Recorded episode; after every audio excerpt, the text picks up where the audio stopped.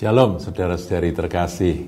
Saudaraku, kalau kita membaca dan merenungkan, mempelajari akan surat Rasul Paulus kepada jemaat Korintus, khususnya uh, surat 2 Korintus, ya jadi surat Korintus yang kedua, kita temukan saudara bagaimana Rasul Paulus itu berbicara terbuka mencurahkan akan isi hatinya kepada jemaat Korintus tentang apa yang dia sebut sebagai rasul-rasul palsu, pekerja-pekerja curang.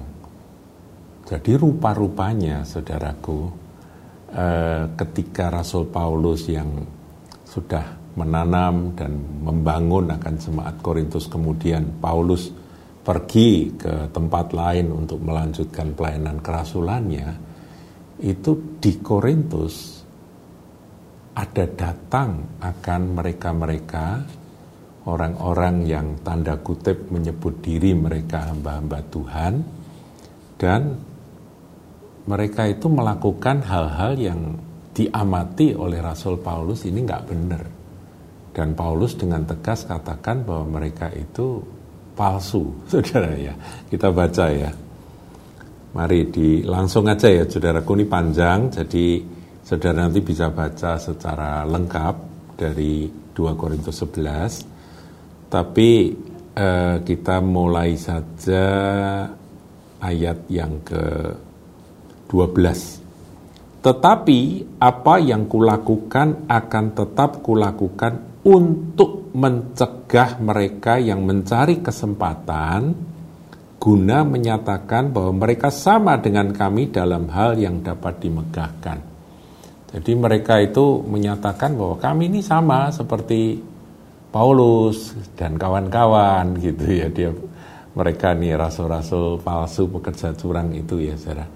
Mereka masuk ke jemaat Korintus dan mereka menyamakan diri mereka itu seperti Rasul Paulus. Tetapi nanti kita melihat ciri-ciri dari yang palsu-palsu itu seperti apa nanti dinyatakan oleh Paulus. Ayat 13 Sebab orang-orang itu adalah perhatikan rasul-rasul palsu, pekerja-pekerja curang yang menyamar sebagai rasul-rasul Kristus. Jadi sebetulnya dengan tegas Paulus katakan mereka itu bukan rasul Kristus. Mereka itu palsu. Mereka itu bukan pekerja yang benar, mereka curang. Kemudian ayat 14, hal itu tidak usah mengherankan. Sebab iblis pun menyamar sebagai malaikat terang. Nah, jadi tampilannya itu mereka pasti terang, saudara. Ya, pasti manis, ngomongnya juga pinter, dan pendekatannya juga baik sehingga mereka memukau ya orang-orang Korintus, wah ini hamba Tuhan hebat, ini hamba Tuhan baik. Ini seperti Rasul Paulus gitu, bahkan lebih hebat dari Paulus gitu kira-kira ya. Karena mereka pasti punya kemampuan untuk mengajar, kemampuan untuk berbicara dan sebagainya. Jadi bukanlah suatu hal yang ganjil jika pelayan-pelayannya menyamar sebagai pelayan-pelayan kebenaran. Jadi nyamar, saudara mereka itu ya dikatakan oleh Paulus sebetulnya mereka pelayan iblis gitu.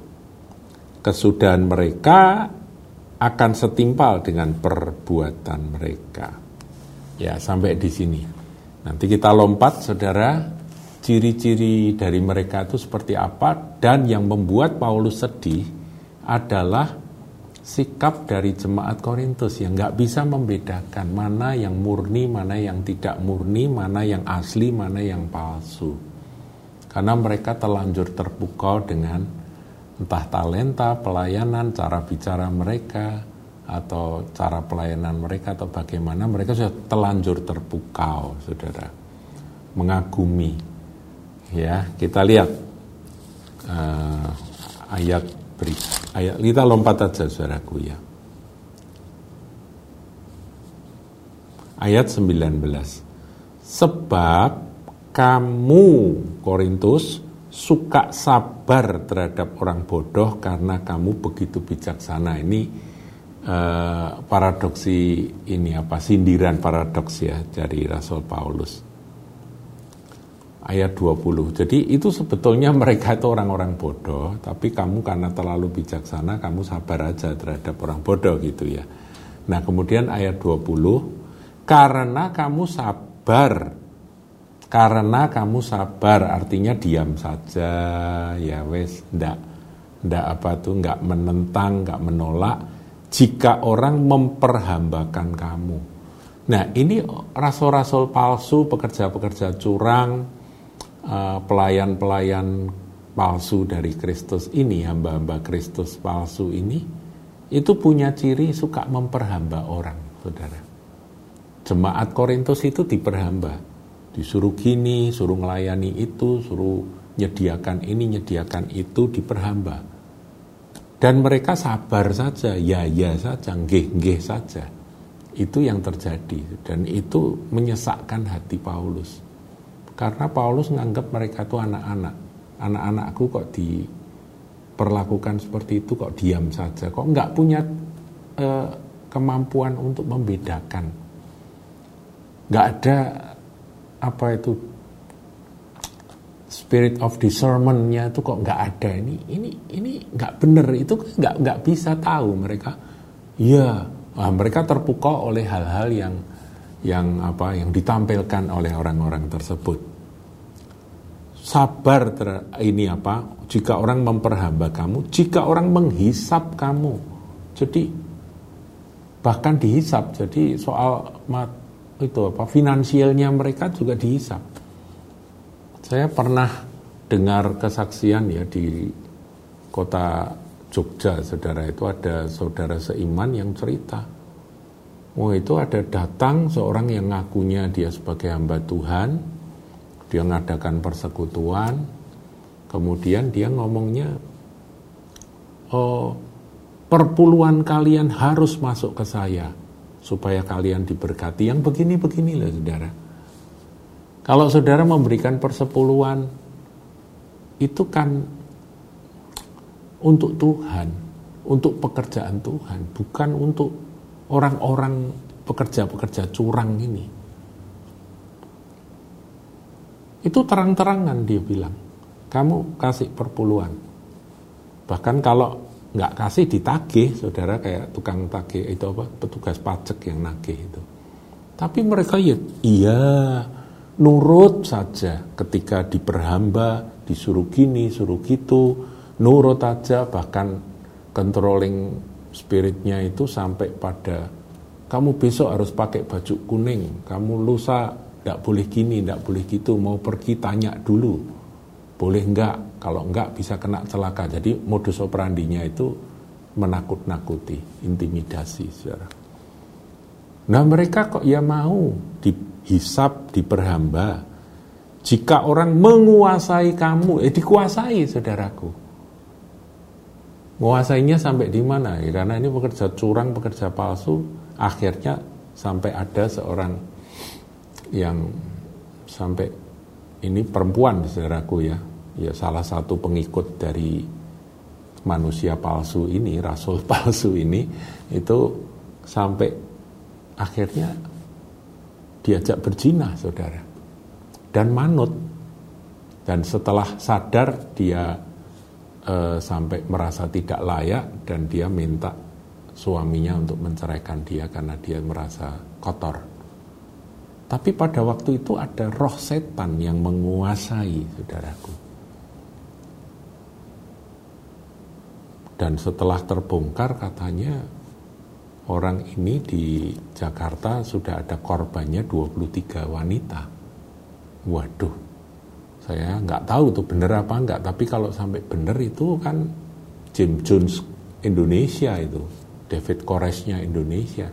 Tapi hal semacam itu kenapa orang-orang Kristen yang baik-baik, yang tulus-tulus ini mau ngikut gitu? Ya, itu kesesakan di hati Paulus itu ketika mereka itu dihisap, diperhamba, dikuasai oleh yang disebut rasul-rasul palsu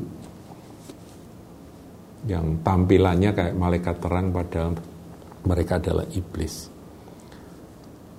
Jika orang berlaku angkuh terhadap kamu, waduh angkuh-angkuh loh saudara mereka.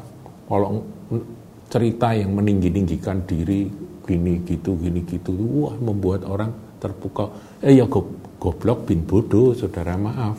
Saya harus katakan hamba Tuhan itu kalau sudah kelihatan angkuhnya, roh angkuhnya, roh arogannya itu kelihatan, saudara harus cermati.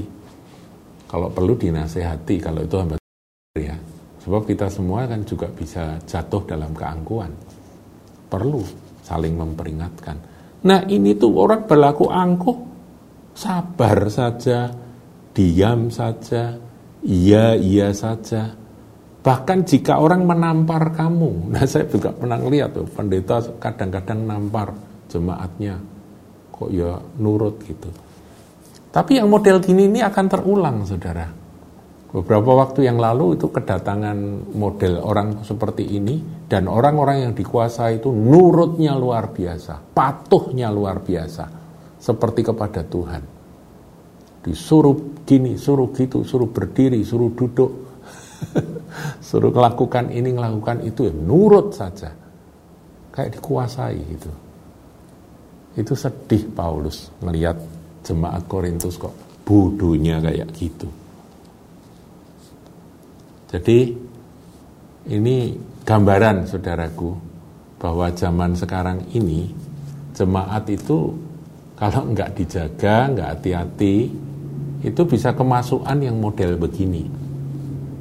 Kemasukan orang-orang yang menguasai. Pertamanya lembut, lama-lama ngurusi kamu harus begini harus begitu dan akhirnya terkuasai dan jadi fanatik dan tidak bisa dinasehati lagi. Itu yang yang sering terjadi.